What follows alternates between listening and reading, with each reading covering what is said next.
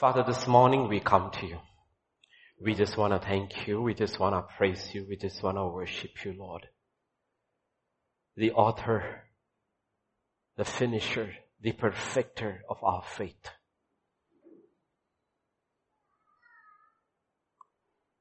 Touch our ears. Circumcise our ears that we truly we may be able to hear from you, Lord. Our ears are not circumcised, our hearts won't be circumcised. And we truly won't be able to love you. So this morning, this first Sunday of this eighth month, we surrender ourselves into thy hands, Spirit of God.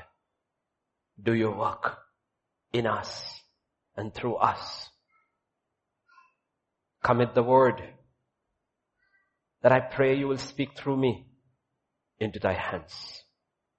Anoint us to hear. I pray the anointing will teach us. The anointing will break yokes. The anointing will pull down stronghold, ancient strongholds, break open ancient gates, set captives free. For where you are, Lord, there is liberty. The Son sets free. The Word sets free. The Spirit sets free. We have come for freedom. For in Jesus' name we pray. Amen. Amen. Amen. 75 years later, the nation knows less liberty than it ever has. But Christ came to give us liberty and we move or we should move from liberty to liberty, freedom to freedom. We turn first to Ephesians chapter 2, verse 8 to 9, foundational scripture about our salvation.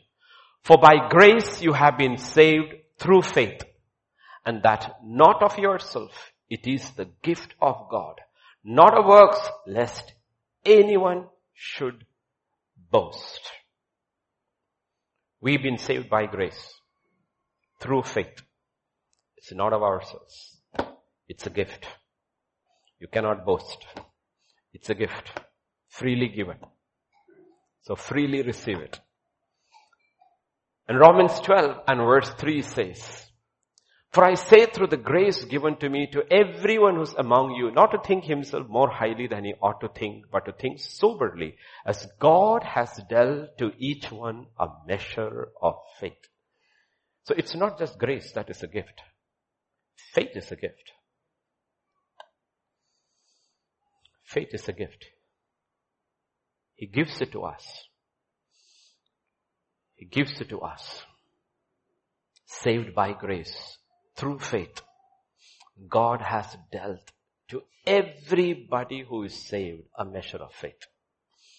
It's the faith of God. It's the apostolic faith. It's a common faith of all who are saved. And of the gifts that God has given us, right there at the top. The greatest of gifts that God has given is the gift of faith. The ability to actually believe and trust God is the greatest of gifts that God has given us. Please remember that. Love is not a gift. Love is a fruit. Faith is a gift. It's a gift. And it is probably, in my estimate, the greatest gift God has given to His children is the gift of faith. And we are saved by grace through faith. So keep that in at the background, okay? Because the whole point is the preaching of the word has to generate faith.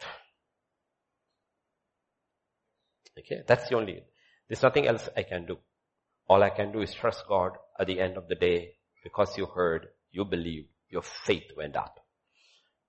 Faith went up because you are saved by grace through faith. Out of every situation and any situation, God can save us. Okay. How does He save us? through grace. That is this very raw, manifest power is called grace. Okay? So if he can save us from the penalty of sin, he can save us from everything. But what do I need? I need to be able to believe and trust God that he can save me. That's faith. Okay? That's faith. So we will look at blocks. Okay. Why is it that people around the world, Christians, hear so much and there is so little faith? Or if it is there, it is only like the ECG, on and off. Because we are not to do great works of faith. We are called to live by faith. Live by faith. Among, in that life, there may be some great events, acts of faith. But that's not the main thing. The main thing is we are called to live by faith. You read the book of Daniel, you get so excited by the three friends who came through the fire and Daniel who shut the mouth of lions. Lord, I also want to, but you forget they lived by faith all their life. From the beginning till the end, Daniel's life was a life of faith and we get excited by one incident. And we want that incident replicated in our life. God says, that is not what faith is about. My just shall live by faith. So what's the block? What is the block? Two Sundays back, two Sundays back, if you were uh, mentally present, physically yes, mentally present, spiritually conscious, you would have heard about the biggest block, the snare of the enemy. Like I said, sin didn't begin on earth. Sin was um, exported to earth from the heavenlies. It began in heaven. This is what the revelation prophet Ezekiel has in Ezekiel 28 verse 15. You were perfect in your ways from the day you were created. When God created the devil, Lucifer, the light bearer, he was perfect. Perfect in wisdom, perfect in beauty, perfect in all his ways. God doesn't make junk. Even Lucifer was made perfect until what was found? Iniquity was found in you. And then in verse 17, it tells us what was that iniquity. Your heart was lifted up. And NIV will say, you became proud. That's what I said. Remember two Sundays back? Satan doesn't have a body. He's a spirit being. And in that spirit being, pride was found. Okay. So pride is spiritual. Pride is spiritual. Okay. The, one of the manifestations of pride is self-will. I want to do it my way. I want to do it my way. And when he injected it into mankind and Adam fell, Adam fell. Everybody fell with Adam. And Psalm 51 verse 5 says, after that, all of us were born this way. I was brought forth in iniquity and in sin my mother conceived me. What is that iniquity? Pride, self-will. Ask any mother sitting here with the little children. What is that you see? I want to do it my way. I want to do it my way. What's the struggle? The struggle is, I don't want to listen to you. I want to do it my way. The self-will. It's the iniquity. So don't mollycoddle your children when they are throwing tantrums, when they want to have their own way. You're feeding the devil, empowering his kingdom. Okay. They're lovely, they're cute, they're sweet, but born in iniquity, born in sin, shaped in iniquity. So you understand the difference. Iniquity is iniquity, whether it is in a child or whether it's in a full grown adult. Iniquity is iniquity. It can cast you down from the heavenlies, from one who is holy, the one who was made perfect in all his ways. So the primary manifestation, there are many manifestations, we look at it, is self-will. That's why when Jesus comes, he says, behold in the volume of the book it is written about me, I have not come to do my will. I have come to do your will. Your will. Okay. My will or his will. In John 8 and verse 44, Jesus uses a very interesting term to the most educated religious class of his time. Very endearingly he said, you are of your father the devil. So devil is a father. Devil is a father. How does he bring forth his children? In iniquity and in sin. He brings forth his children in iniquity. That's his character. What is that iniquity? Self-willed and proud. All of us were born that way. None accepted. Everyone was born that way. We still have a lot of it. Our old father's characteristic. He told them, you are of your father the devil. If you are your father's devil, then his works you do. So it doesn't matter the nature of your work, whether it is good or bad. The problem is it is empowered by iniquity. It feeds into your pride. That's why prophet Isaiah will say, or God will say through prophet Isaiah, your righteousness, your good works are like filthy rags before me because I know what empowers it. Empowers it. So what happens? When we are born that way and we don't know how to deal with it. And here is the, the, the ruling class, the religious ruling class to whom God is addressing. And a few years later, look at them in Acts 7 and verse 51. You stiff-necked and uncircumcised in heart and ears, you always resist the Holy Spirit. What does iniquity do? What does pride do? It resists the Holy Spirit. That's what I'm saying. Why is that people sit in the churches around the world and they receive nothing? Because they resist the Holy Spirit because there is an iniquity in them which causes them to resist. What happens? The ears are not circumcised. And therefore their hearts never get circumcised. I told last week, week before, I told them, this is what matters because faith comes from hearing. Ear is the most important spiritual organ in your body. Spiritual, most. Because you don't see with your eyes. You see by what you hear. As soon as you have heard, your sight changes. Your sight changes. If you eat from this tree, you shall surely die. That's how they saw that tree. We don't know how many days, weeks, months later, the tempter came into the garden and he whispered into Eve's ears, if you eat from that tree, you will be like God. Suddenly the tree looked different. It looked beautiful to the eyes, pleasant for food, good for wisdom. What changed? The eyes? No, what they heard. What they heard. What they heard. Many of the things we possess, many of the things we buy, many of the things we hanker after is because of what we have heard. And if you have to see God's kingdom, the power and the authority of the kingdom, the holiness of his kingdom, the kingdom that will come and rule everything, you have to hear what he says. You see by what you hear. But if you don't, you will resist the Spirit of God right like the Sanhedrin did right in the house of God. Why? That's our iniquity. So God's solution was absolutely, totally radical. Absolutely, totally radical.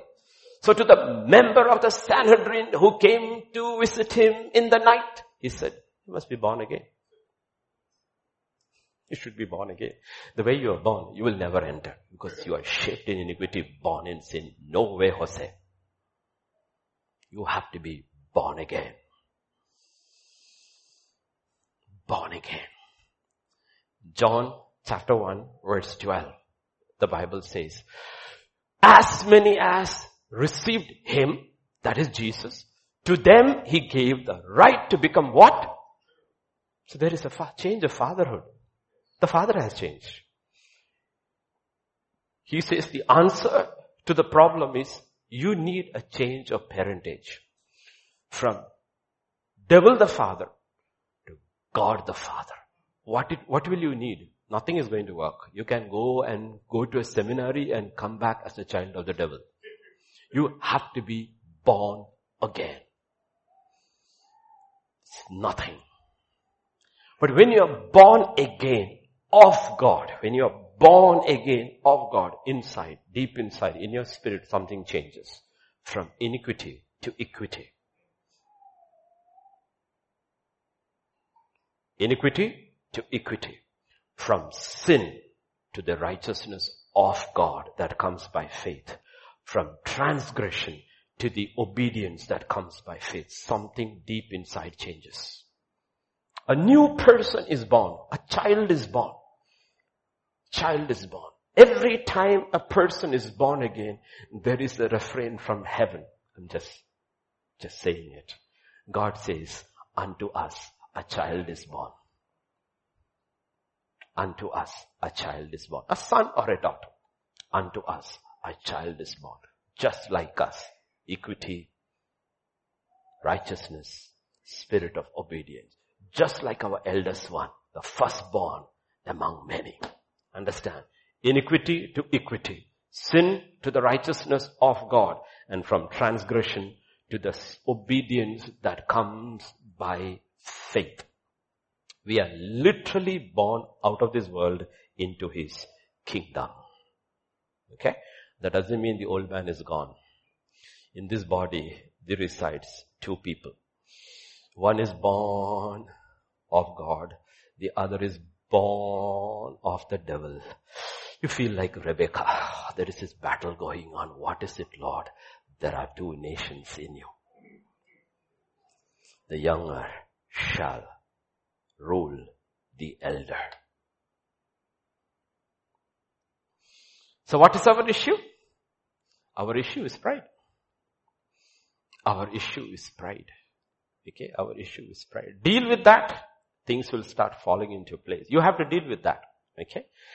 So let us look at Genesis 11 and verse 4 where we have the beginning of the modern world system is there. And they said, come let us build ourselves, build ourselves a city, a tower whose top is in the heavens. Let us make a name for ourselves lest we be scattered. This is the beginning of the modern world system, thumping their nose at God. Ourselves, we will rival your kingdom, build it up to heaven, and we will make a name for ourselves. Okay. With pride is associated a name a name you have given yourself. There are three primary pillars if you study the word of God on which pride is built. Pride is a big, big edifice. It has three primary pillars.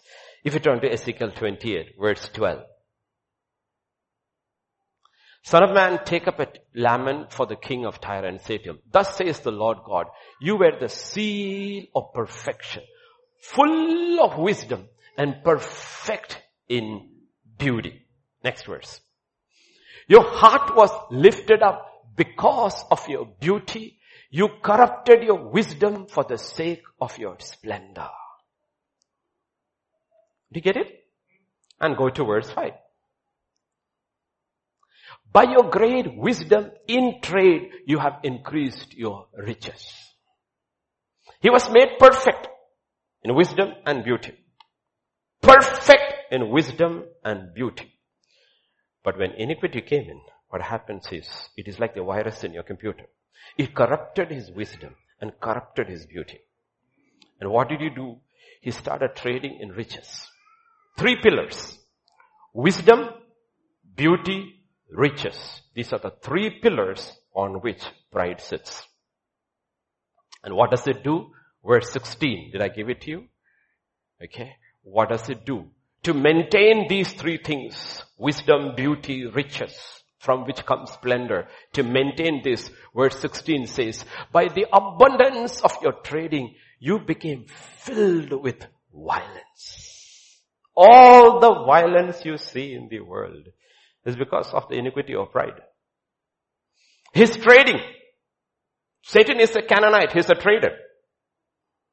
He traffics in the souls of men. And all those who are born of the devil traffics in the souls of men. Canaanite, Babylon. In Revelation 18, 1 to 4, we see the end of Satan's kingdom on earth. This is what it is being said. After these things, I saw another angel coming down from heaven having great authority and the earth was illuminated with his glory. And he cried mightily with a loud voice saying, Babylon the great is fallen, is fallen, and has become a dwelling place of demons, a prison for every foul spirit and a cage for every unclean and hated bird. For all the nations have drunk of the wine of the wrath of her fornication. For the kings of the earth have committed fornication with her, and the merchants of the earth have become rich through the abundance of her lecture. Two groups, the rulers and the merchant class. We see it today, the rulers and the corporates. The big honchos, the multi, the, the two percent who holds, the, the one person that holds 97% of the world's wealth and the rulers. They are all in cahoot with Babylon, committed fornication, meaning they are one spirit with her. One spirit with her. And verse 4 to the church, I heard another voice from heaven saying, come out of her, my people, lest you share in her sins and lest you receive her plagues.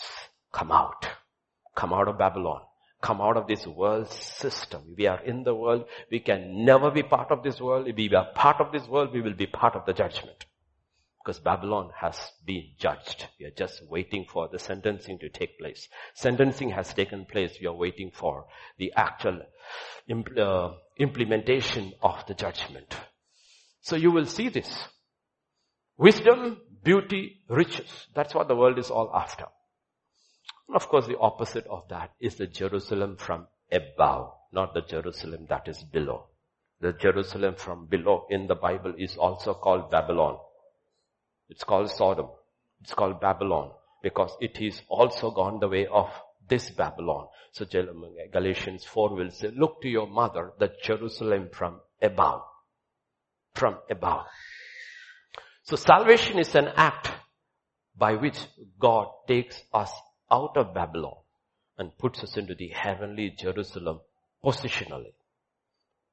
Physical location, spiritual location, takes out of Babylon puts us into Jerusalem, New Jerusalem, and he says, now functionally work it out.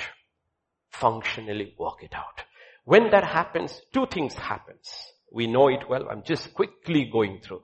We were all born by the will of our parents, born in sin, shaped in iniquity. But James 1:18 says, when that happens, of his own will, God out of his own will brought us forth. He brought us, he gave birth to us. How? By the word of truth. You have to hear the word of truth. This is the truth. You have to hear the word of God. You have to hear the truth of what God is saying. Come out of Babylon. There has to be a fear that you stay in this place and be part of this. You will be part of the judgment. You are born by the word of truth. And Ephesians 1, 8, 13 will say, in Him, once we trusted, we heard that word of truth. This is the gospel of your salvation. When we believed in Him, you were sealed with the Holy Spirit of promise. Something happened. What happened? The Spirit of God comes in. The Holy Spirit comes in. That's the proof of your salvation. The Spirit of God comes in. Once He comes in, 1 Corinthians chapter 3 verse 16, do you not know? Do you not know? You are. Not that you should go to. You are the temple of the Holy Spirit. You are the temple of the Holy. How did you become the temple of the Holy Spirit? Because the Holy Spirit came inside you. He is residing in your spirit. And what does the word of God say?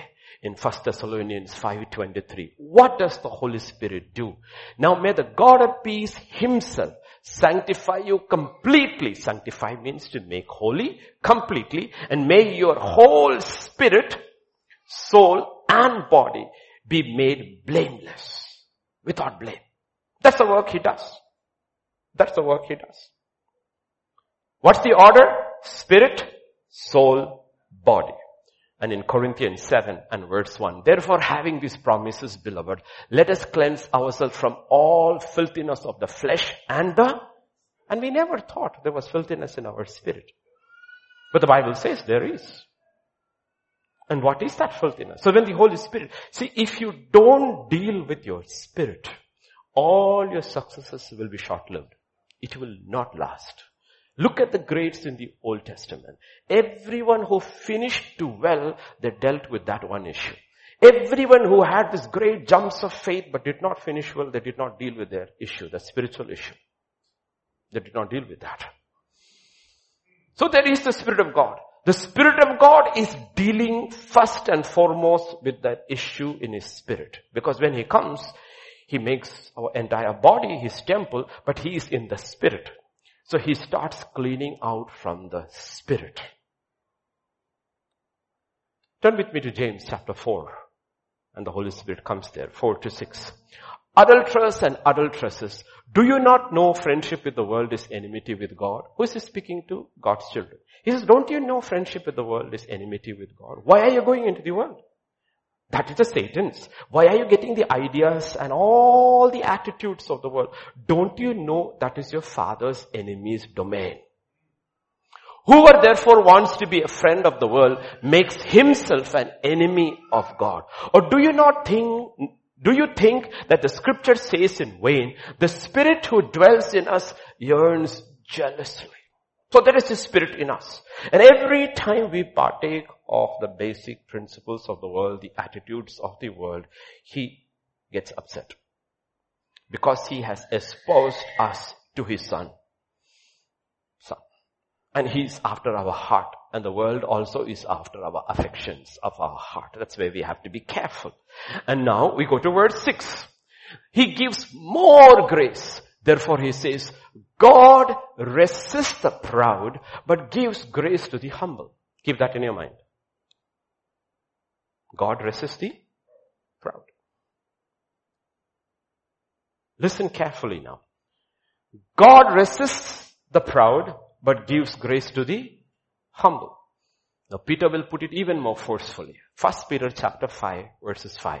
Likewise you younger people, submit yourself to your elders. Yes, all of you be submissive to one another. Be clothed with humility. These two are put together. If you're humble, you will submit. If you are not humble, you will not submit. You cannot submit. You need to be humble first. Submission is a sign of humility. Rebellion is a sign of pride. The proud rebel. The humble submit. For God resists the proud, but gives grace to the humble. Therefore humble yourself under the mighty hand of God that he may exalt you in due time. Casting all your care upon him for he cares for you. So be sober, be vigilant because your adversary, the devil, walks about like a roaring lion seeking whom he may devour. He is going around and you won't even realize he has taken over once he has injected this into your spirit. Because we are so conscious about our body and the thoughts in our mind, we are not very aware of our spirit. Okay? Okay. So keep this. God resists thee, but He gives grace to the humble. Let's read the next two verses. Resist Him, steadfast in the faith. The only way you can resist Him is being steadfast in the faith. Knowing that the same sufferings are experienced by your brotherhood in the world. And may the God of all grace, who has called us to his eternal glory by Christ Jesus, after you have suffered a while, perfect, establish, strengthen, and settle you. Now we go to Romans 5 2. We do a little mathematics here, okay? Me, not Pastor Vijay. Through whom also we have access by faith into this grace in which we stand. How do we have access to grace? By? God gives grace to thee. So God connected grace, humility, and faith. And He says they are one. You need all. You need grace, you need two.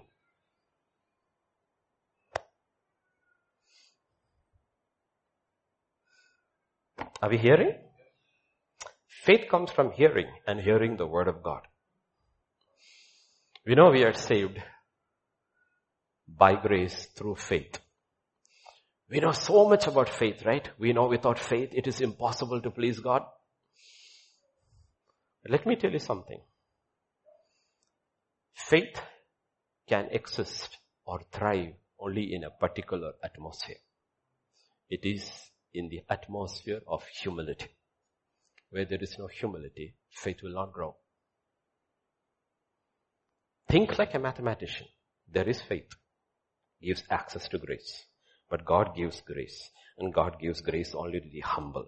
So faith and humility have to go together for to have grace. Otherwise grace won't come and you won't grow. God opposes the proud. He resists the proud. But gives grace to the humble. Therefore, my mathematical equation says the proud cannot receive grace. And everything God does with us is through grace. Therefore, do you understand why the hearing of the word produces very little genuine faith? Why? Because the hearts are ground in pride. We need lasting faith. If you turn to Acts chapter 6, sorry, Hebrews chapter 6 and verse 1, it tells you about salvation. Therefore, leaving the discussion of elementary principles of Christ, let us go on to perfection, not laying again the foundation. What is the foundation of salvation? Repentance from dead works and of faith towards God. Repentance from dead works and faith towards God. What does it mean? What does it practically mean? Meaning, you stop your trust in everything of yourself. That is the repentance from your dead works. And you depend entirely on the work of another one. What does it need? More than faith, it needs humility. Only the humble can be saved. If you're not humble, you cannot be saved. Because it demands you stop trusting in everything of you and trust in somebody else. A lot of people who think they are saved are not saved. They have a theology. They are not saved. The Sanhedrin thought they were saved. They thought they were cat's whiskers, the inheritors of God's kingdom. And God said through his servant, a simple, humble servant called Stephen who waited at the table outside, he told them, you are stiff-necked. You always resist the Holy Spirit. Your ears are not circumcised, therefore your heart is not circumcised. You're full of pride. Be careful.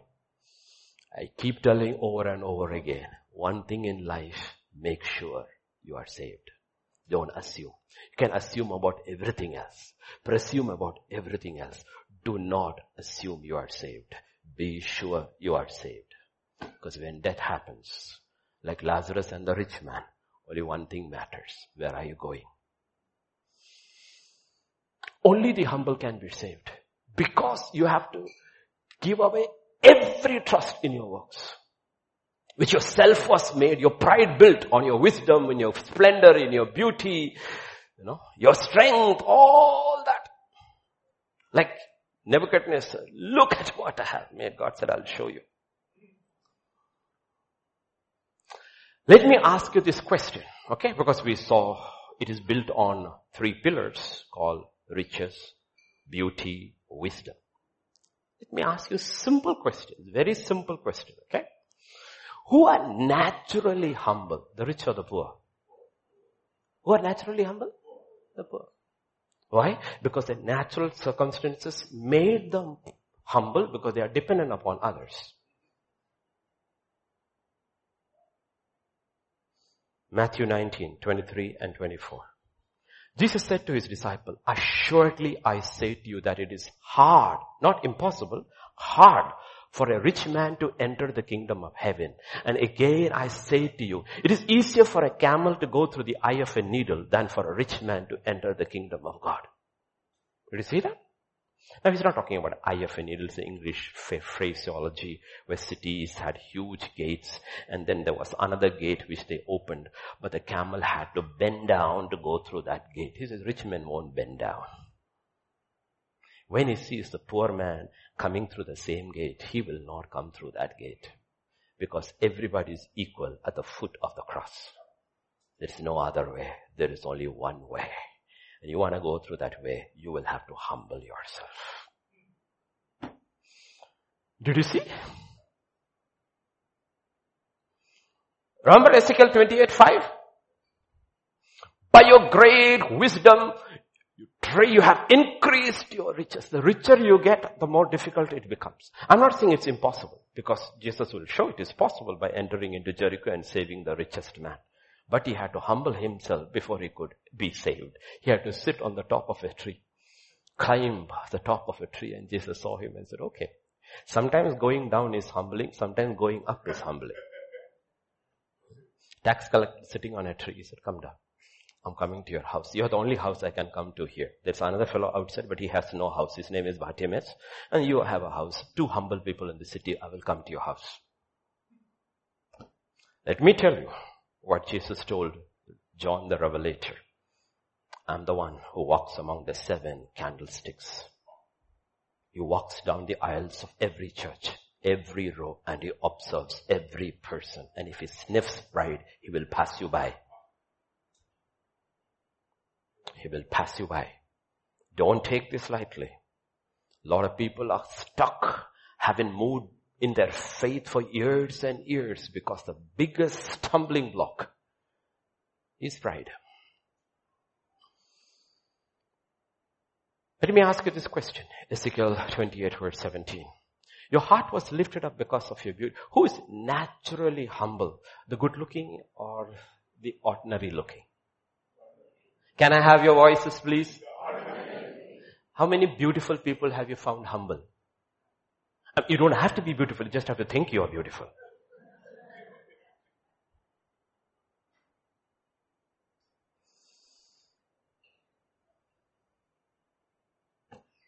Are you getting it?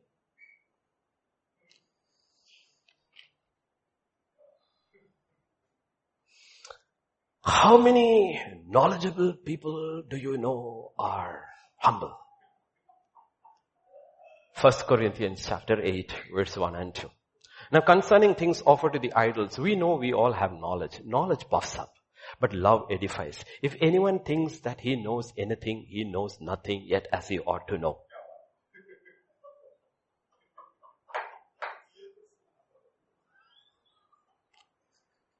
Practically, think about this. Put Jesus aside on a different platform and the rest of the world. Have you seen as soon as people get richer and richer, their fellowship changes? The rich only fellowship with the rich. And even that's a very, very shallow fellowship. They don't, they don't fellowship with others because they will not humble themselves. Have you seen these so-called beautiful people fellowshipping with anybody? The Hollywood stars. Sometimes I see these little videos on YouTube and look at this film star coming out of those airports and CSF job. I said, what are you doing? What have they contributed to the society? For the good of people. And everybody taking selfies from far away as if they're with that theater, that actor.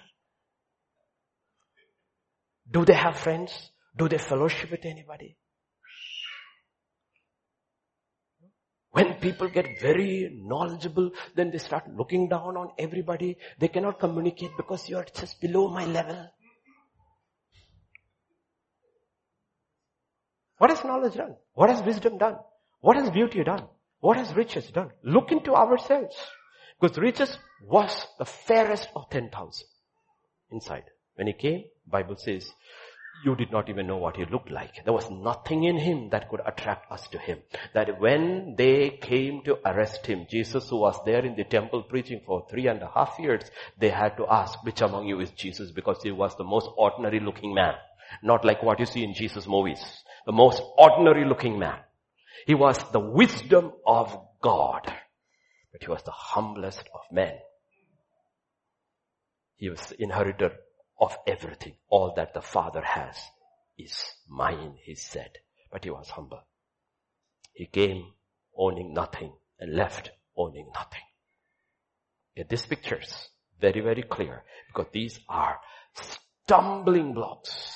Stumbling blocks why people don't get saved. Or if they get saved, one point they humble and believe. And after that they don't grow. Luke 6. Let's have Matthew 5 3 first. Matthew 5 3. Blessed are the poor in the spirit for theirs is the kingdom of God. I preached this many places years ago. You have to change your entire concept about what blessing actually means. Blessed are the ones whose bank accounts are full. No, blessed are those who are poor in the spirit. And Jesus in Luke puts it a little differently. Then he lifted up his eyes towards the disciple and said, blessed are you poor, for yours is the kingdom of God. He says, why? You are very receptive to the kingdom. Because religion is a very expensive business. It's a very expensive business. Only the, you need to go anywhere on a pilgrimage, you need money. If somebody dies in your family and you're part of any religion, it costs you. But you are saved and you die, God takes you freely home. Blessed are the poor. Blessed are the poor. Turn to James 5.1. Come now you rich, weep and howl for your miseries that are coming upon you. Now it is not wrong to be rich, I'm not saying that. Okay. If you're truly rich, made rich by God, you will know you are truly poor because it all belongs to God. I'm just a steward. Naked I came, naked I go. This is His. I spend it as He directs. It's not mine. I'm just a steward. That's true riches. That is Abraham. His entire wealth, probably the richest man in Canaan, his entire wealth is centered in his one son called Isaac. He is the heir through the riches. He takes him, binds him on the altar, lifts his knife and said, this is what I do to my riches. It's yours. It's yours. Therefore he was rich. You know why? Because he was poor in the spirit. Otherwise, God says, weep, weep, because your riches will stand against you on that day. Your riches was the stumbling block for you to enter into the kingdom of God. And go to James chapter 2, 5, my favorite words when I go on missions, because God has always sent only to me the poorest of poor people everywhere. Listen, my beloved brethren, has not God chosen the poor of this world to be rich in faith? Why? Because it's very easy for the poor to humble so they can receive faith. It's very difficult for the rich to humble. Even after getting in through the gates of salvation, they are struggling. The poor has very little struggle. If you have doubts, see the poor people. See the, the ones who came from a satellite church in Ranchi. They come from the poorest locality in the town. All together they hired an auto the big auto. They all got into it and they came in the night for a Saturday service. No complaints, nothing. Nothing. Anywhere I go in the world, the poor are always there. They are happy. You give them anything. They never complain about the dishes that is offered. They don't complain about the seating arrangements. Nothing. Nowhere. And they grow in faith. We didn't know Lazarus sitting over there had grown so much in faith because when he came and angels came to take him to the bosom of Abraham. Such close fellowship. Not outskirts of Abraham, bosom. You didn't know that poor man was rich in faith. Remember this. God has chosen the poor in this world to become rich in faith. First Peter chapter 3 verse 3 and 4. Do not let your adornment be merely outward, arranging the hair, wearing gold, putting on fine apparel. Rather, let it be the hidden person of the heart with the incorruptible beauty of a gentle and a quiet spirit, which is very precious in the sight of God. What is real beauty? How does God see beauty? Gentle and a meek and a quiet spirit. Are we beautiful? Ask God. Don't look in the mirror. Ask God. James 3:17. But the wisdom that is from above is first pure. Then it is peaceable. It is gentle. It's willing to yield. The humble yield. The proud resist.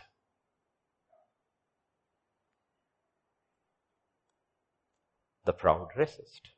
Do you have real wisdom? Because that chapter talks about two kinds of wisdom. One is from below, which is demonic, sensual, earthly. And there is a wisdom that is from heaven. And the nature of that, it's, it's, it's peaceable, it's pure, it's gentle, it's always willing to yield, full of mercy and good fruits. What does it mean?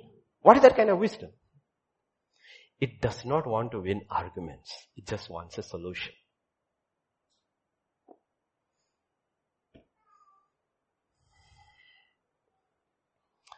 We know from John chapter 3 verse 34 that Jesus was filled with the Holy Spirit. Absolutely chock full. With the Nepali service, I told them, it is not the same. You take this, you take this, you take this. All three are containers. To fill this is very easy. Two seconds it will overflow. This will take a little more. This will take a little more. Put a bucket, put a drum, you go on, keep on changing the containers. When Jesus was filled, and when this is filled, it is not the same. When some people are filled, they overflow. But what they realize, don't realize is they're only this much. So it overflows very fast. When Jesus had to be filled, they had to put eternity into him. The fullness of God resided in him. Can you imagine how humble he was? Because when he was filled with the Holy Spirit, the Bible says in 1 John 1:14, he came full of grace and full of truth because he was that humble.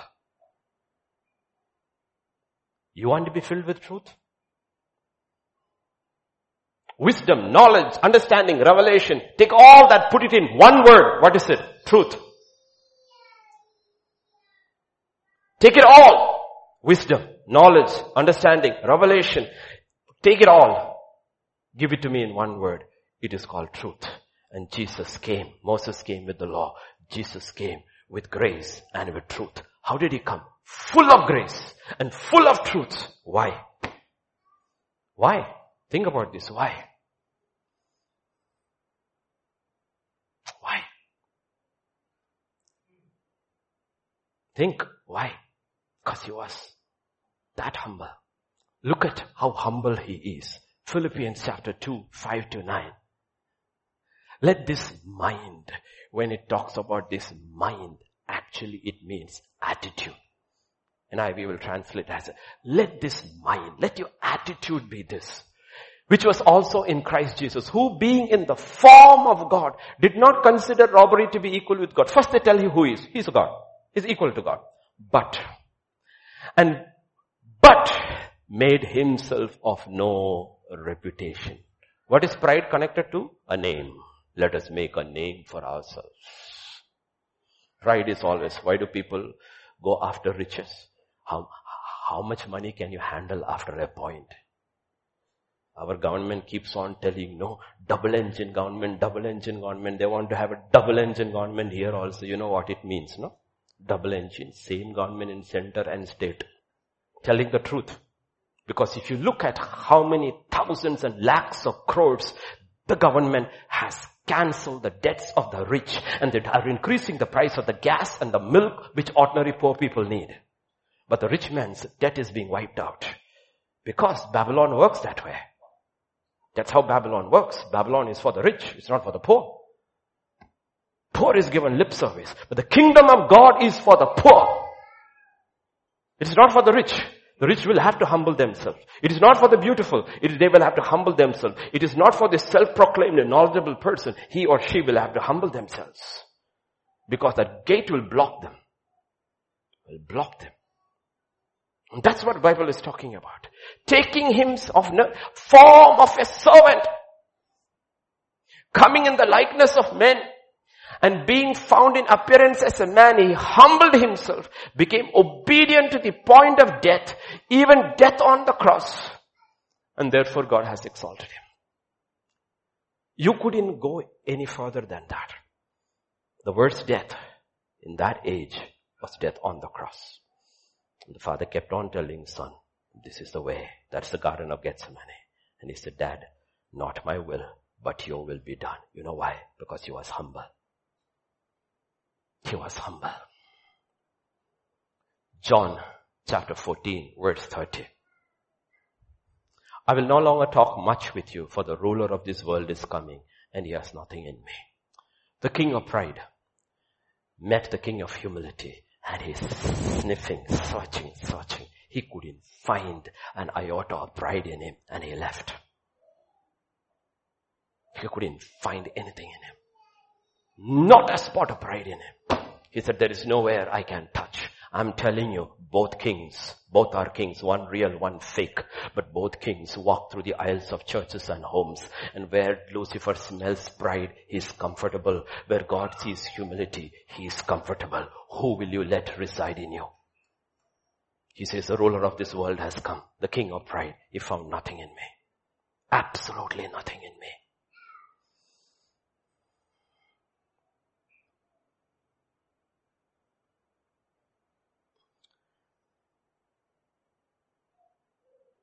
The old covenant was given through one man. A man called Moses. The old covenant was given through one man. The first five books was given through one man.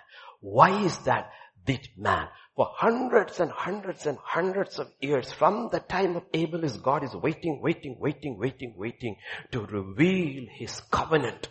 The shadow, the substance will come through Christ. But the shadow to he didn't find. He had to wait until this man came called Moses. Do you know what it's written about Moses in Numbers chapter 12 and verse 3? It says, now the man, Moses was very humble, more than all the men who were on the face of the earth. He could receive the word and then give it to the people. To receive God's word, to receive God's law in the entire Old Testament period, God was looking for a humble man because only the humble can receive it. And for the new covenant to begin and to receive the living word of God, God had to send his own son because he was the meekest of all. And in Matthew 11 and verse 29, Jesus says, take my yoke upon yourself and learn from me. What do you have to learn from me? I am meek and lowly. First thing, before you can learn or hear anything, your heart matters. Heart matters. People think it is education. Education is irrelevant. It's irrelevant. I've preached in the villages of Nepal. The poor people in Bhutan. I've worked among the garment workers in Malaysia and the housemates in Singapore and the poor people who come from Africa. And my, one of my best experiences was working to the Pakistanis in Dubai, the laborers. They hear the word. Many of them cannot even read and write. They hear the word. They cry and they weep and they're so grateful and thankful for Jesus. The rich struggle because they're counting the cost. If I receive this word, how will affect my reputation, my wealth, my beauty, my name, my wisdom, myself. The poor don't struggle like that. That's what Jesus said. The gospel is for the poor. Come to me, he said, take my yoke. We refuse to take. We do the first one. Come to me all who are weary and heavy laden, I will give you rest. We go there. After that, take my yoke. No. Between 28 and 29, most people, Christians are stuck. Because to be yoked to Jesus, you need to be meek because he is meek. Only two meek people can walk together. God told Aaron and Miriam, both the elder siblings of Moses, do you know who are you talking about? I give revelations and these things and all to prophets and visions, dreams. But do you know with this man? I speak to him face to face because I see one man who is like me on earth. He is meek. And Jesus says, you want to walk with me? You want to be yoked with me? Not just walk, yoked with me. We work together, walk together. He says, one thing you will have to learn. Learn to be meek and lowly. Lowly. This is the major, most important issue. Until we re- deal with this issue, faith cannot grow. And without faith, you don't receive grace. Without grace, we are lost. Because to overcome sin, we need grace. You are not under the law. You are under grace. And therefore sin should not reign over you. You should reign over sin. Whatever is not of faith is sin. So the only way you and I can become an overcomer is walk by faith, receive grace and overcome sin. But to receive grace, you need a condition. The condition is not just hearing the word of God, it is the state of your heart. Are you humble? Are you humble? And I'm telling you, so many people sitting even in this church, your struggle is not you haven't heard. Your struggle is not that you don't understand. Your struggle is you struggle with this one thing, my will or God's will. Your struggle is with pride. And how does pride manifest? Pride is a disease. You know a disease from his symptoms. There's no point in treating the symptoms. Last Sunday, Pastor Vijay said, not the fruit, but the root. The root. If you deal with the root, the fruit will change. Something else will grow. The root is pride. How does it manifest? One of the primary manifestations, let me tell you, is anger. Anger. Anger. Why are you angry? First question God asks outside the garden. Why are you angry? It shows on your face. Is he shouting? No. Is he screaming? No. But God can see. Your countenance, why has your countenance fallen? Why are you angry? Because your brother's sacrifice got upset. Why are you upset? Why are you upset? Why are you angry? When you're angry, you should always ask, why am I angry? What is the cause? What caused this anger? Because we need to be angry, but we have to be very, very careful with anger because the Bible says, be angry, but do not sin. Cain because became angry and he sinned. He actually murdered his brother. And many people would murder their brothers and sisters because law enforcement is there, they don't. But if it wasn't there, like Cain, we would kill our brothers. Be careful. Be careful. If you are a constantly angry person with people, the disease inside is pride. You're angry because you're not getting your way with people. Your way with people. I want you to accept my sacrifice, but I will not change my way. God says, change your way. I will accept your child. No way, Jose. I'll finish that fellow off. Then let me see. Whose sacrifice will you accept? Jesus said, be careful about offense. Be careful about, are you easily offended? Do people have to walk on eggshells around you? Be careful. Don't offend them. Jesus said these things. Go read the Gospels. He said these things. Easily offended. Because the problem is if you're an angry person, if you're offended person, you cannot be corrected. The Spirit of God is seated in your spirit and He's trying to clean you off from inside. And He says, son, daughter, the biggest stumbling blocks in entering into the kingdom of God, becoming an overcomer is not what you think. It is pride. And pride manifests itself in these ways. Unforgiveness. Why don't people forgive? I want your forgiveness, but I can't forgive. Why? Because you're proud. Do you know the humble forgive very easily? The poor forgive very easily. The difference between two people in a church, James will talk about that. Two people in the, the rich and the poor in the church is, the rich will say, Pastor didn't look at me today. The poor will say, ah, oh, Pastor looked at me today. He's so grateful. He's so grateful that you looked at him. The other one is upset. I didn't get a worthy look. I didn't get my position. I didn't get my seat. I didn't get my tarif. Check your heart. I'm talking about generally office, college, school, church, home, everywhere. Offended. Anything you say, offended. Unforgiveness. Jealousy. arrogance. By the way, the Bible uses all these words. This is not from a thesaurus. This is from the Bible. she insulted me. He insulted me. Insulted who? When you say me, who is me? Do you know dead, dead dogs don't bite? Did you die in your baptism?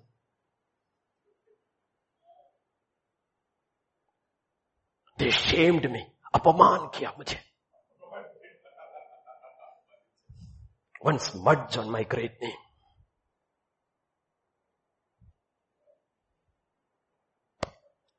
Think for a minute.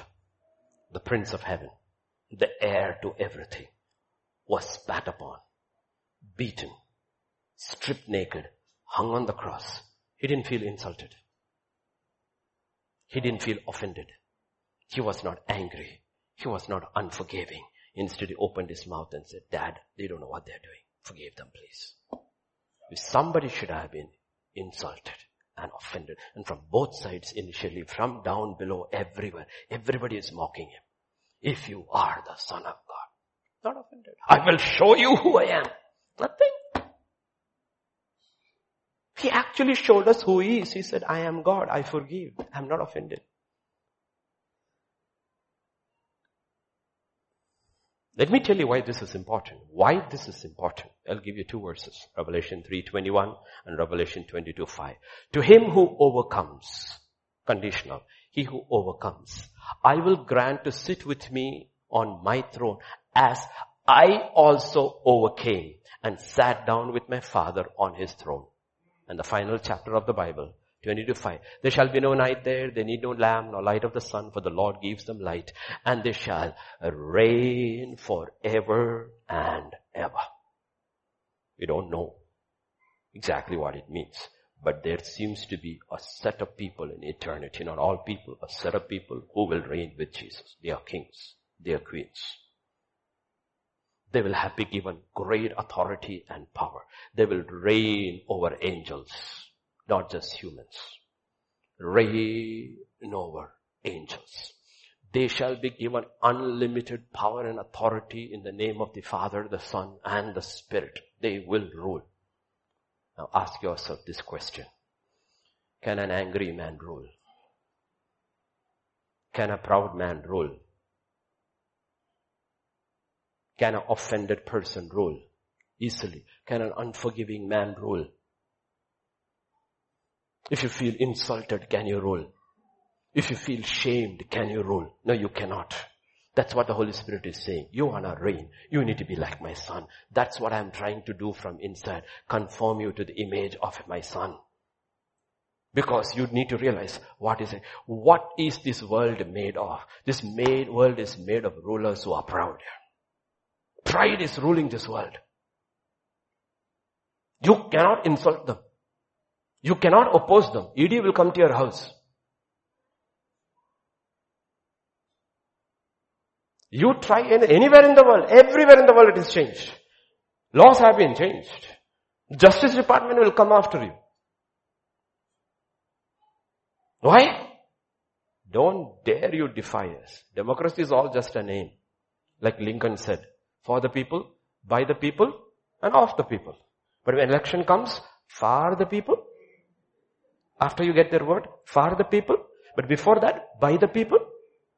By the, because people are for the people, by the people, and then once you get their word, of the people. It's about us.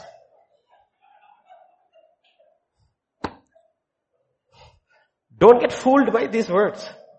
Democracy and all.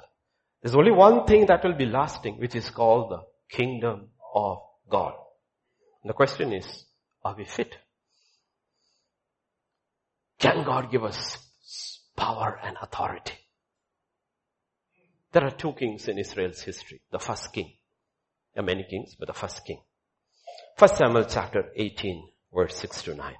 Now it happened as they were coming home when David was returning from the slaughter of the Philistine that the women had come out of the, all the cities of Israel singing and dancing to meet King Saul with tambourines, with joy, and with musical instruments.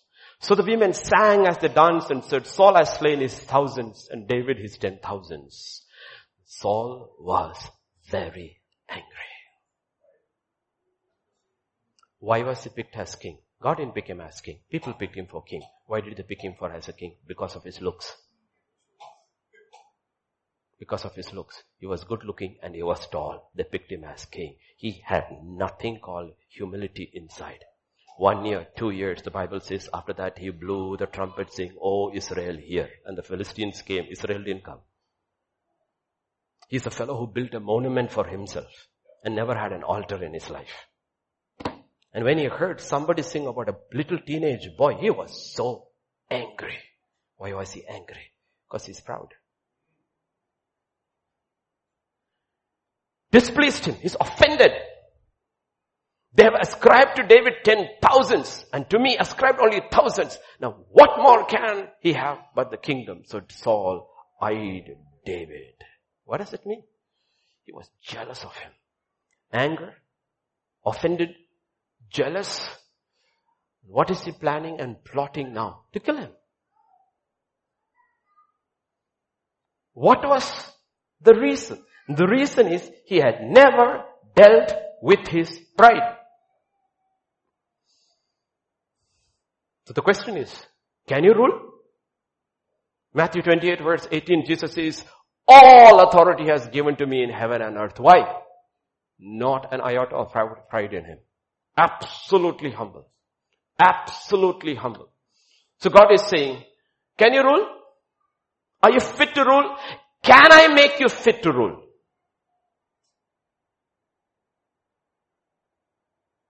Matthew 5, 5. Didn't I give you? Matthew 5, 5. Blessed are the meek. For? Yes, when Jesus comes, the rulers are all going to be meek, by the way. No proud rulers. All the rulers will be meek. For they shall inherit the earth. Don't be very surprised if you come back, if you have a chance to come back with him to see who's ruling you. Your servant maid will be your boss. Because she was meek and took all your insults. And she didn't refuse. She kept her mouth shut and kept on serving because she, she had the heart of Jesus. Don't be surprised. There are a lot of MCH people out there who clean the streets who are Christians and who are believers. Don't be surprised. When Jesus comes and Hyderabad is transformed, who the mayor will be, who the municipal commissioner chief will be. Don't be surprised. Don't be surprised.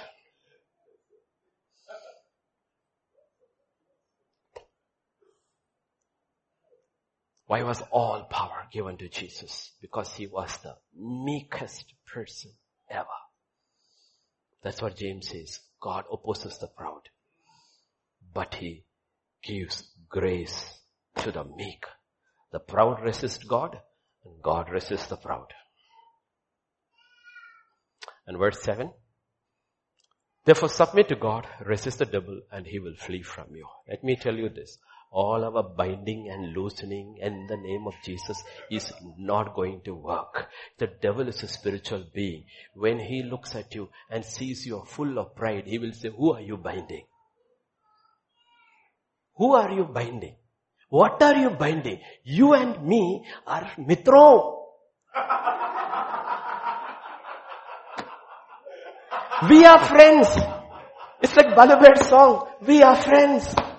Or the vulture song. Vultures. we are friends. You cannot, the proud can never resist the devil. Only the humble can resist the devil. Impossible for the proud to resist the devil. He won't budge an inch. Contrary to Saul was the second king. That's a very strange one. Whenever he cried, God answered. In Psalm 30 verse 6, I love it, okay? Oh, no, no, no. It's where he says, this poor man cried. Okay. Concordances here, okay. Are you sure? This poor man cried. I love it. Yeah? Got it? These are, this should be, got it? Okay. This poor man, who cried? Not this man cried. The problem is men and women cry, God doesn't answer. He's looking for which poor man is crying. This man cried. Nobody answered. God said, yeah. Instead your wife shouted at you.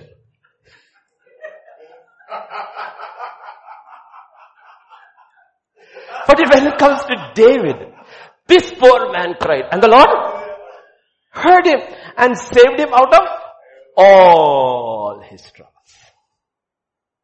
David had this habit of getting into trouble and God had this habit of getting him out of trouble. You look into any trouble David got into, God got him out of it. You know why? Not because he cried. It was the poor man who cried. One thing you see about David, he was a humble man. Through it all, it didn't get into his head. It did not get into his head. So first Corinthians chapter 3. Verse 11 to 15. For no other foundation can anyone lay than that which is laid, which is Jesus Christ. Okay? The foundation. There are two foundations. The foundation of law and the foundation of grace and truth. Be very sure what is your foundation. If you're building it on law, you will fall because proud people like the law. They love the law. I have kept it. I have fasted. I have given my tithes and God didn't even look at him. The poor man was, wouldn't even lift his head and say, Lord have mercy. He said, you will receive grace. He will receive condemnation because the law produces proud people. Law produces love, proud people because they will always look at and say what they did. That's why you are saved by grace and no one shall boast. So simply, only the humble can be saved. So be very sure your foundation is right. And then how you build on this foundation? Whatever material you use. And then let's go further. Each one's work will become clear for the day will declare it because it will be revealed by fire and fire will test each one's work of what sort it is. If anyone's work which he has built on it endures, he will receive a reward. If anyone's work is burned, he will suffer loss, but he himself will be saved, yet so through fire. Meaning, quite a lot of people will come with just salvation and nothing else. All their works will be gone. And not per se they are bad works. But the works were tainted by pride. And pride will not be allowed into the kingdom of God. I was telling the church yesterday, there is this term called first. Term called first. Seek first the kingdom of God. Ephesians church, fantastic doctrine, testing, work, hard, labor, everything. When there is a problem, you have fallen from your what? it is not like what we think it is impossible for God. No, there are a lot of things which are impossible for God. One is He will never sin. It's impossible for God to sin. He will be never be tempted by evil. In the beginning, how does the Bible begin? In the beginning, God. What does it mean? First. Let me tell you something. By nature, God is first. He will never become second in anybody's life. Nobody's life will God become second by nature he's first. If he's first or he's not at all in your life. That's his nature. He's first. Ephesus church is doing everything great, but he says, I'm not first. And you don't put that right, I will have to come and take my lamb out of you. Ask this question, is God first? How can God be first in a proud man's life? Because he is first in his life, not God. That's the problem with pride. In pride, Satan wanted to become first, but he was a created being. And God is always first. Because in the beginning, God. Don't fool around with these things. Like I said, don't fool around that you are saved when you are not saved. Or you are saved and after that there is nothing, just the foundation. You have built nothing. Nothing can stand the test of God's fire. Because we are going into eternity. There are no supplementary backlog makeup exams there. It is set. It is appointed unto a man to die once and it is judgment. It is judgment. And our issue, our major issue is with pride. And there are a lot of young people who cannot listen. Do you know why they cannot listen? Do you know why they cannot listen? Because they are proud. We don't realize it is pride that stops you from listening because if it was a listening disability, then you would not be able to watch movies and listen. You would not be able to have conversations at all because you cannot listen. But in their pride, they think, I know, I don't need God. A lot of people are not able to read the word of God. You know what's the block? The block is pride. Because you think you can manage it without God. And the Son of God comes and says, without you, Lord, I can do nothing. Pride is a fundamental block. Don't deal with symptoms. Deal with a major issue. Let's go back. That scripture. Can I have it back? Yeah. Do you not know you are the temple of God and the Spirit of God dwells in you? What was the whole thing? It is talking about who you are. What is God building? He's building His temple. Individually in every person, He's building His temple. The Holy Spirit has come in us. He dwells in us. And the question is this. John 16 and verse 13. When the Spirit of truth has come, He will guide you. Can He guide you? Can He guide me? Can He guide us? Can He guide us? Psalm 25 verse 9. The humble He guides. See, God, that's why Jesus said, you know what? You want me to guide me, then be like me. I am meek and lowly. If you are not meek and lowly, He says, I cannot guide you. The proud cannot be guided by God. Only the humble can be guided. And the problem with humility is that God never says He will make us humble. Never in the Bible. He says, humble yourself. He will create situations in our life where our back is against the wall. It is so that we will humble ourselves. But it does not mean the situation itself will cause us to humble. We have to see and understand. You always have to ask, like I was telling yesterday, even if you slip on a banana peel and fall down, ask God, why did I fall? Because you said I will not fall. Why did you fall? What are you trying to teach me? What is the issue here? What is the issue here, O Lord? There are no accidents in a child of God's life. There are only incidents ordained by God. And every incident is ordained by God to conform us to the image of His Son. So don't take life lightly. Because God saved us for a purpose to make us like His Son. And Jesus said, learn of me. Learn of me. Learn of me. I am meek and lowly. All the conflicts in every home, it is not money. It is not the lack of money. It's not the lack of knowledge. It is not the lack of provisions. It's the lack of humility. The proud fight. The humble don't. You deal with that one issue, you will have peace in your home.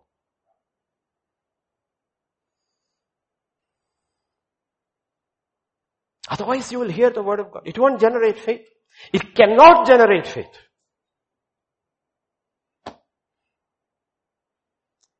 Second Timothy chapter 3 verse 7. Always learning, never able to come to the knowledge of the truth. Why? Always learning. But never able to come to the knowledge of the truth. Why? James 121. Therefore lay aside all filthiness and overflow wickedness and receive with meekness the implanted word. The word of God will thrive only in a particular atmosphere. If you are not meek, it will not generate anything. It will just listen and reject it. You feel good. I heard a good message. And then when you go out, it has not produced anything. Because the word of God has to generate faith. It has to generate faith. If it does not generate faith, it does not please God, it achieves nothing. Because faith is the focal point into which to access the grace of God. The atmosphere required is the atmosphere of meekness. Whether you are in a church or alone, you know there are so many people around in the world, great men of God, great, great men of God, even now alive, up to 89 years, some of them are alive. Even now when they are alone and they read the word of God, they read the word of God on their knees. Only before God. They read. In the underground churches in China and all, people read their word of God on their knees. Who is seeing them? Nobody. They are receiving the word of God in meekness.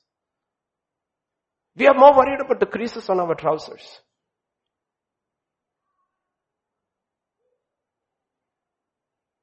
Think on these things. In Timothy, when he says always learning and never coming to the knowledge of truth, do you know where it begins with? It begins with, it begins with, the problem is they are lovers of themselves and not lovers of God. Who are lovers of themselves? Those who are proud. Who are lovers of God? Those who are meek. God is building his temple. And he's sitting in the most holy place. First, he will clean out the spirit. Because if he doesn't clean out the spirit, whatever you do with your soul and your body is not going to change. Because the spirit will still. You see, from the mountain up there in the spring, there is this river flowing and one day they found the, its river is fully contaminated. They kept on checking, checking, cleaning, nothing is happening. Then one day one man climbed up all the way to the top of the mountain from where a little cave the water flows and found a dead deer stuck at the mouth. So if you don't change it there, it is no point cleaning out the whole stream. The water that is sourced is still coming out is dirty. If your spirit is full of pride, the soul will continue because it's from the spirit it has to come. God deals with your spirit. It's with your spirit. And the major issue with the spirit is Satan has injected his pride into our spirit. And people are angry, people are offended. And otherwise he will, he's so smart. If you sees you're on the right track of becoming meek, he will give you false humility. False humility is another version of pride. Poor me, woe unto me. Again, they want sympathy. That's what the poor man, 38 years, sitting by the pool at Bethsaida wanted. God said, pick up your mat and walk. I'm not here to give you sympathy. Take responsibility for your own life. Take responsibility for your own life. Are you an adult? Yes. Have you come of age? Yes. Get up and walk. Poor me, nobody helps me. Who has to help you? You help yourself first. I'm here to help you. False, false humility. Another trap. Just the other side of pride. Coin is the same. Get these pictures. Get these pictures. Because unless we deal with this, we're not going to grow in faith. Because faith needs a controlled environment to grow. And the environment is meekness. Meekness and submission goes together. You read from the book of Corinthians or Peter or anywhere, women, submit your husband. Huh, he started again. Finished. Finished. Who can talk to you? All things. God did not mean all things. Are God means what he says. Husbands, love your wives as Christ loved the church. I'm not very sure how Christ loved the church. It's impossible to love like that. The head of man is Christ. Is Christ your head? Or are you headless? When was the last time you listened to the word? When was the last time when you went on your knees and asked God to intervene in your home? Who is your head? Who's your head? Because this is all got to do with pride because you think you don't need these things. The enemy is setting the trap everywhere, all around the world. The squeeze is coming in.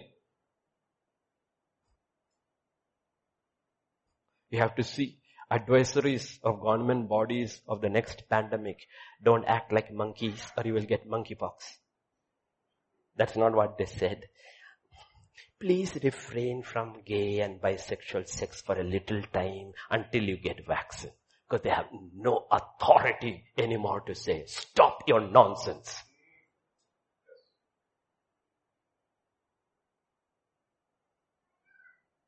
You can't. Because if you say, they will be offended. That community will be offended. You can't speak anything to anybody. Why? Because they will be offended.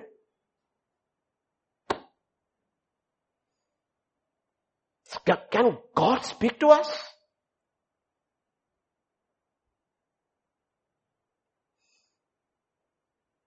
That's one of the reasons why God loved David.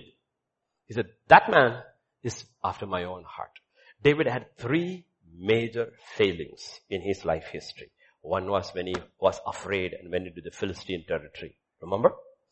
And everybody's hand turned against him in 1 Samuel 30 at Ziklag. He cried out to the Lord. God answered him immediately.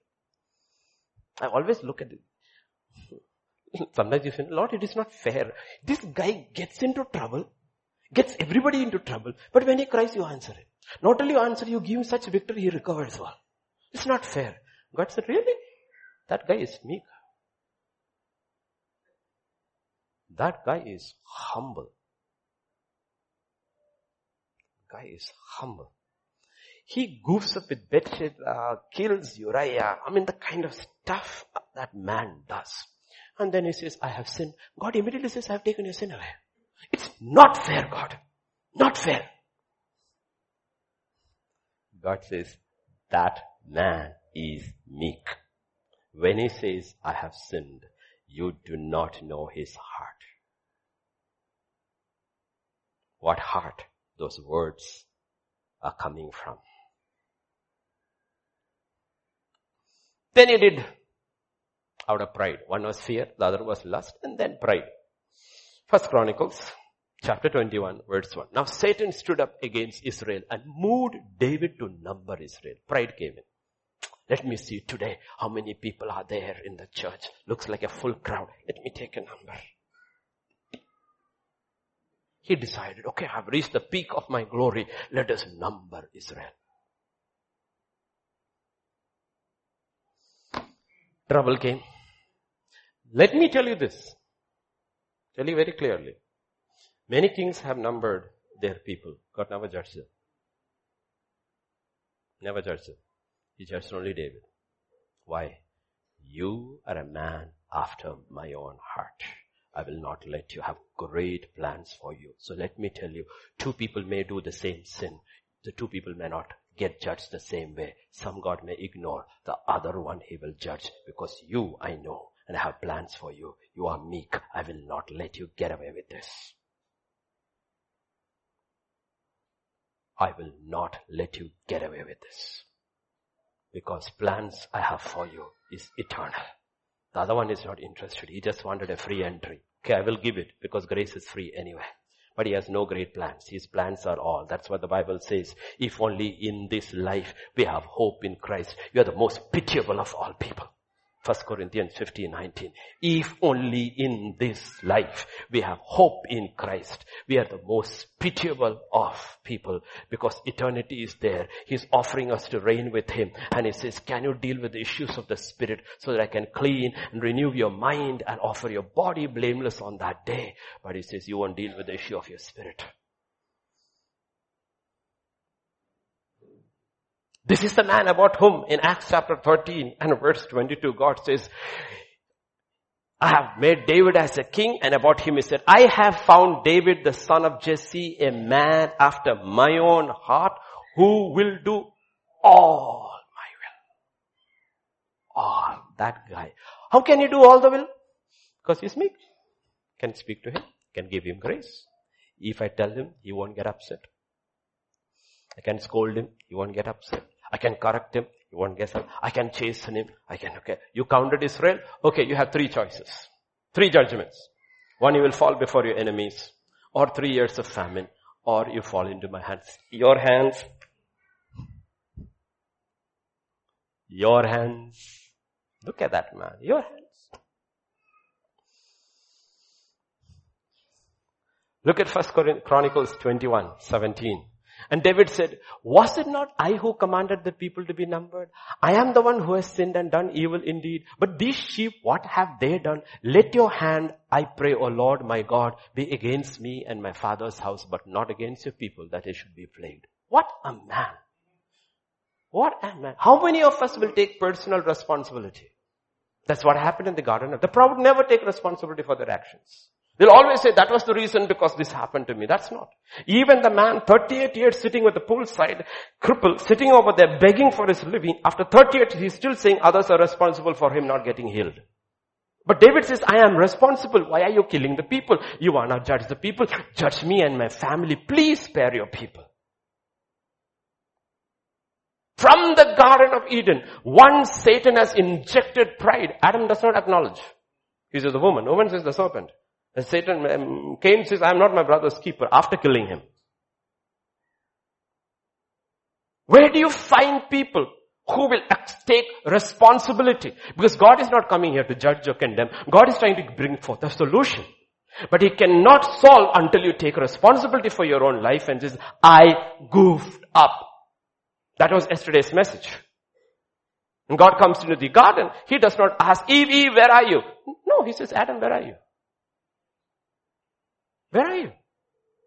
Through the Bible. Now I'm talking to men. Through the Bible, God is looking for a man. He's not looking for a woman. Get this feminist idea out of your ears. God is not looking for a woman. Nowhere does the Bible say He is looking for a woman. Everywhere in the Bible He says, I'm looking for a man. And look for one man who will stand in the gap. One man who will stand in the gap. One man who will stand in the gap. If you have an aberration called Deborah, Deborah told very clearly to Barak, you are the one who is supposed to go. But Barak said, if you don't come, I will not go. Because he was not a man. Like we said yesterday. When God said, I look for a man. Weren't there any men in Israel? Yes. Lots of males, no men. And that's what has happened to this world. Lots of males, no men who will stand up and take responsibility and stand up and build the wall.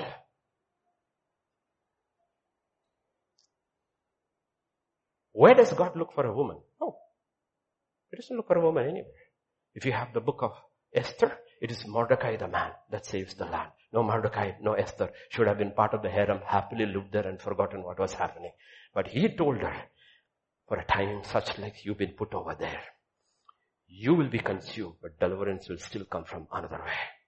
If you don't have Boaz, Ruth would die a pitiless, a pauper Moabite in Israel. It is Boaz who redeems her. Get these feminist ideas out of your head and men stop being so sloppy and so lazy and take responsibility for your life and your homes and look for a man. Read your Bible carefully. I want men everywhere to pray. Lift up holy hands. Do you take responsibility to pray in your home, men? Next verse, it doesn't talk about women praying. It talks about women, just be careful about how you dress. Be modest. The whole chapter is about praying. It doesn't tell the women. He says, would you be careful about, don't distract people. Be very careful. You can wear whatever you want, but there's one rule from Genesis 1 to Revelation 22. It is called modesty. And don't assume you are modest, looking at the culture around. Go to God, your Father, your Spirit who lives in you and says, are you comfortable with my clothing? Because ultimately I am your temple. Don't assume these things. Assume these things. We don't dress for people. We dress for God. Old covenant and the new covenant is completely different. Religions are completely different. I told in all the other places in different languages, I told them the same thing. You go to the Hindu brethren, you go to the Muslim brethren. What do the Hindu brethren do in the morning? They start washing and cleaning and washing and cleaning, making all those markings. For what? Waiting for their gods to come in to bless. So they're cleaning the outside. What does the Muslim brother do? Does he get into his mosque without washing? He's got pipes and water everywhere to wash so that he can go in to pray. God doesn't do that. He has come inside. We don't go to a temple. We are the temple. He says, can I clean you up?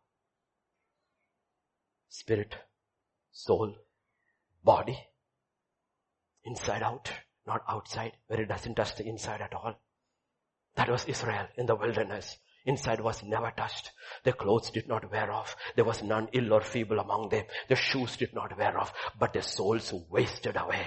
Why? Because all they were asking was for their will, for their flesh, and against God's will and God's desires for them.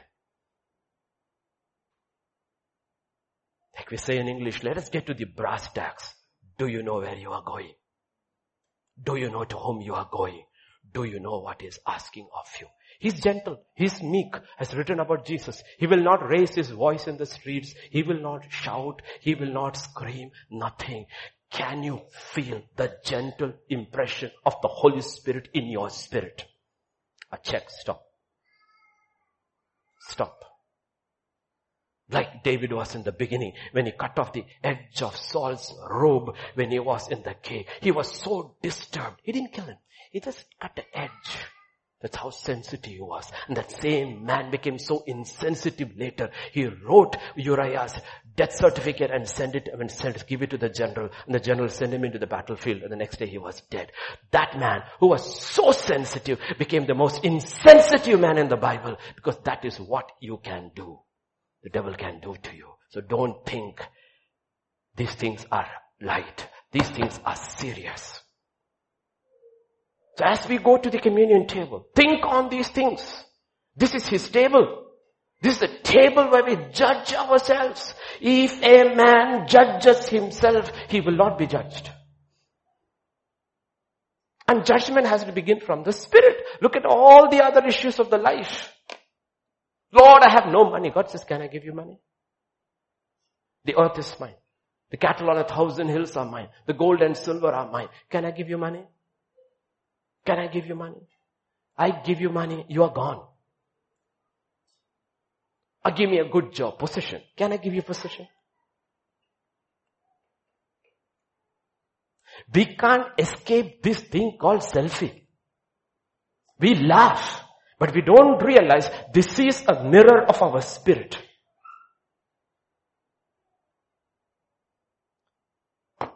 Our entire personal life is on the public space. You know, my beauty, my wisdom, my riches. Let the world know my status. Facebook, Twitter, all social media. If Jesus were to come today, he won't be on social media. Come, let's have the elders. Think on these things. These are serious, serious things. Serious things. Don't assume when the trumpet blows, you and I will be taken. Be sure you will be taken. How will you be sure? How will you be sure you will be taken? What is the constant refrain in the book of Revelation? All those who have ears, let them hear. Let them hear do you hear the Spirit speaking to you? I'm not talking about whether you hear the pastor speak to you. I'm not talking about whether you read the Word of God. I'm not talking about whether you attend all meetings. I am telling you, do you hear the voice of the Spirit? Only He can prepare each one. Nobody else can prepare. There's no power on earth who can prepare you for that day except the Spirit of God. And when He came into your body and my body, He said, you are my temple and I will start the work from inside out. I'll clean you up. Yes, you have no iniquity. You have equity when you got saved. You humbled yourself once and you received the mercy and the grace of God. Mercy, grace of God. And now, let me start cleaning the old man out. Get rid of her. Put to death that fellow. So that the new man can grow in that atmosphere of meekness. Get this pictures in. I'm telling you. Otherwise, you're going nowhere. God will not move an inch. Why? For it is written, God opposes the proud. And you have no power. I have no power to resist the devil. Our problems will continue. Nothing will change. Why? Because God is against us. The devil is against us. We are caught between the rock and the hard place. Are we lost? No. Are we saved? Yes. Are we going anywhere? No. Like the children of Israel, packed up every morning, watching the cloud and moving. Hurry, the cloud is moving, let us move. Are you going anywhere? No. The only thing you're getting is exercise and the same scenery. You're going nowhere. You're going nowhere. But keep moving. Otherwise you'll put on weight. Keep moving. Then I'll have to send more manna from heaven. It's do you no good anyway. Think on these things. Come, Pastor. Go home, fall on your knees, fall on your faces before God and say, Lord, help me. I need help. Why? Because I am proud. How do I know? Because I am stiff-necked. Spray won't work if your spiritual neck is stiff. Either bend or it will be broken. That too it is written. One day every knee will be. Every knee will? Every knee will? Think about all those people who refused to bow. What do you think will happen? What happened on Calvary? He will send his soldiers and break their knees, bow before the king. Nobody stands now. Everybody bow. Automatically everybody's knees will bow. Learn it now. Because John says, as I saw him, I fell before him like that. Because he was always falling in his prayer closet. His habit. Meek man. Jesus knelt and prayed. When is the last time you knelt? One is prayer, the other is meekness. One is prayer, the other is humility. The Bible says he went ahead of the others and he went on his knees and he prayed. Father, this morning we come to you, Lord. Spirit of God, cleanse us, O Lord. We don't want to deal just trimming the branches. We want to go to the root of the matter. All of us, all of us. I do not know. In me there is pride. Deal with that pride, Lord. For only the humble can receive grace. As we come to this table, we humble ourselves. Because this is the table where your words became life. Not my will, but your will be done. And as we come to the table, we say the same prayer. Father, not our will, but your will be done in our own lives. As we partake of the emblems of your body and your shed blood, let it bring strength, healing, and deliverance in every life. For in Jesus' name we pray. Amen. Amen. Amen. Yes.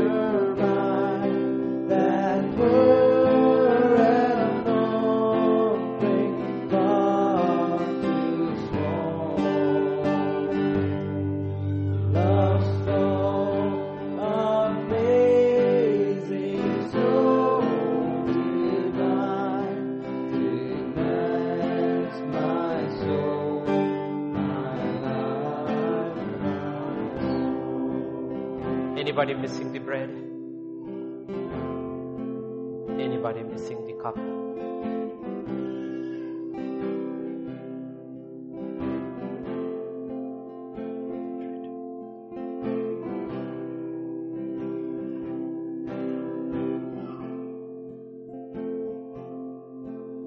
Shall we partake of the emblem of his body that hung on the cross sake?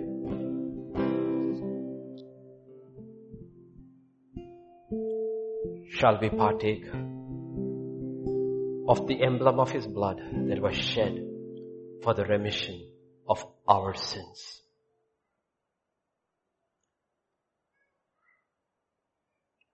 If you could pass the cup to the end of the aisle while I wrap up today's message quickly. In 1 Chronicles 21, 27, as soon as this man cried out, the word of God says, it's interesting.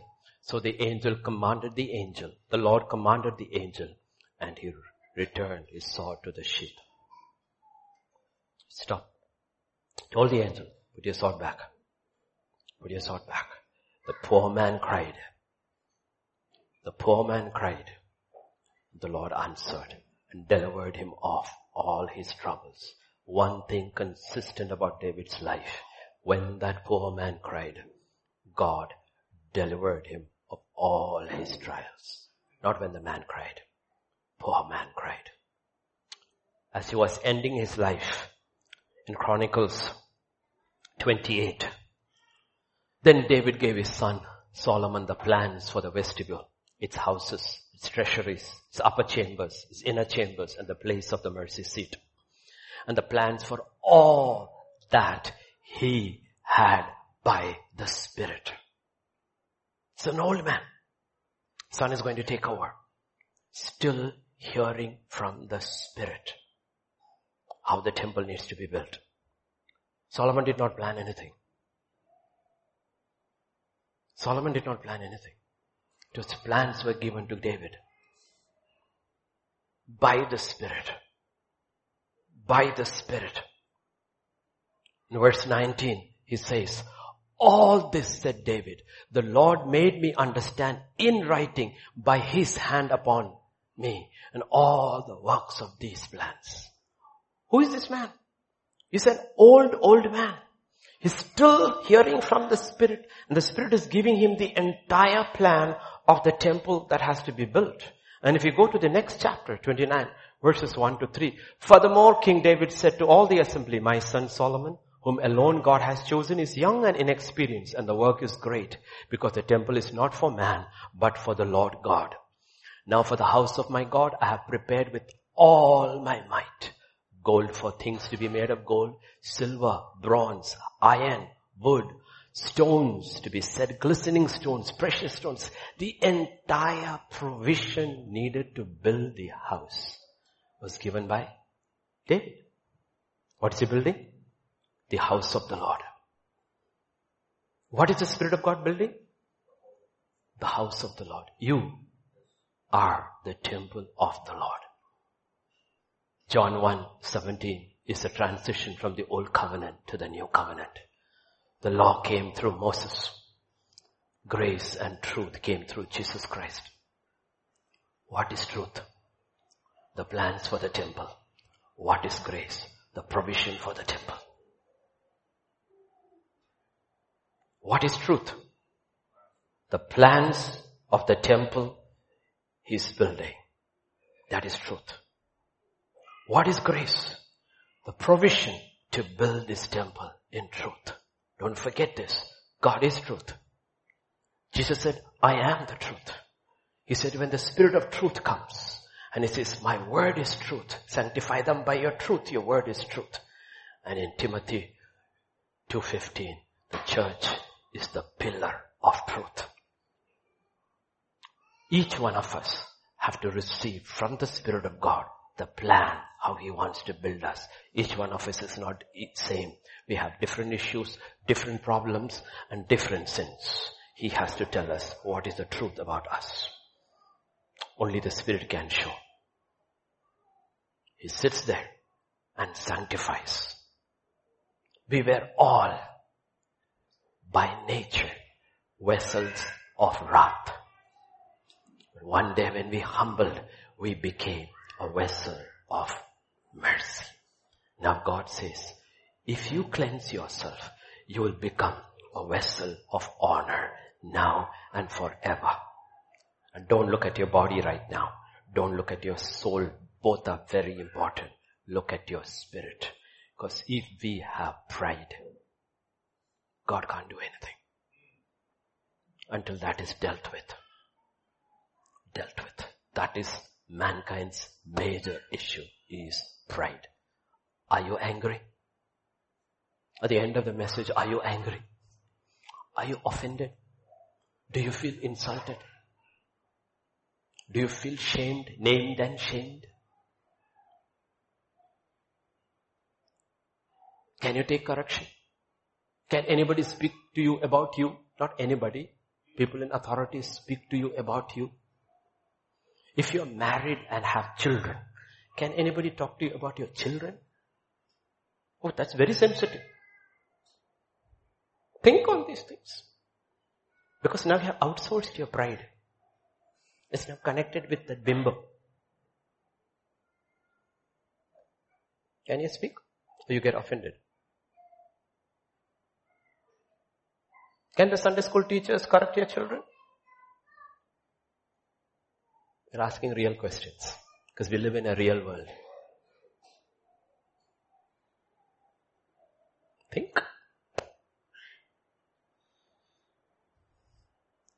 Receive with meekness the implanted word of God.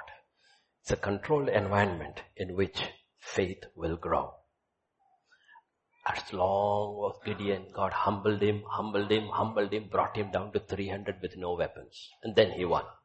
After he won, pride set in and he made an effort. Gone. Gideon gone. That is the story of most people in the by Old Testament. They will run for seasons. After that, boom, gone. God doesn't want that. He says, live by faith. Live by faith. The only way you and I can live by faith is asking God, keep me humble.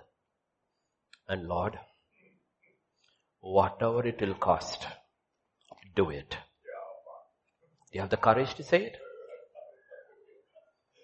Check and read the history of the great men in church history. Everybody had some terrible issue in their life which never went away, including Apostle Paul. Because of these exceedingly great revelations which I received which could not be uttered, God gave, sent a messenger from Satan to put a disability in my body so that I wouldn't become proud. Because God knows you have run better than any other man after my son. But you have heard things which nobody has heard, achieved what nobody has achieved. I know the heart of every man. You can get proud and lose your crown. So what I'm going to do, I'm going to put something in your body. Everybody will know the great anointed apostle is got a problem and he cannot solve his marriage broken. He's not married. I'm talking about problems of senior people, 89 years old. Brother Charles, Pastor Charles Stanley's marriage was never healed. He's one of the greatest preachers of our time. Look at great men of our own time. His wife just walked away one day. Never reconciled. Filed for divorce and got divorced. Remained like that all. Never gave a reason. Nothing. Till today he preaches at 89. Everybody, you look at that. Everybody to keep them humble. So don't judge people.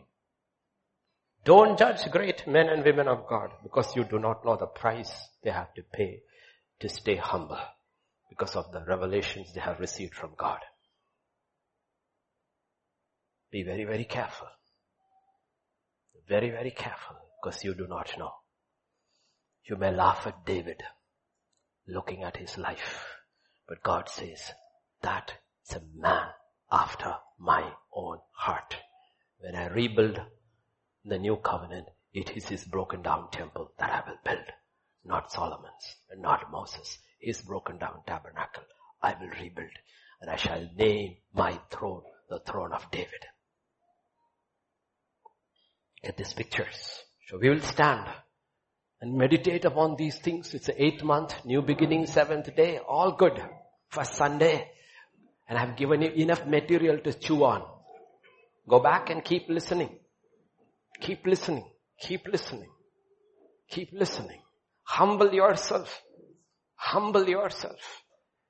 And run well like Apostle Paul did. First step, question, who are you? Second question, what do you want me to do? Third question should be, how do you want me to do? Fourth question should be, when do you want me to do? It's all yours. What do you want me to do? How do you want me to do? When do you want me to do? I am just your servant. You are the boss. And you do these three questions every day and go. Grace sufficient. There is nothing in life you will face which grace cannot handle. That is the very power of the Holy Spirit. Watch out for wisdom, beauty, riches, and splendor. Father, this morning we come to you. We thank you for bringing us through seven months. It is your grace, your mercy that brought us to this eighth month. And we stand here, Lord. We have desires, we have plans, we have ambitions, but they're all worth nothing. By faith, we surrender them at your feet. Like Abraham did with Isaac.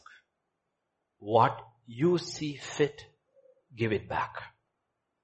You empower it so that on that day we will have nothing to boast about. Nothing to boast about.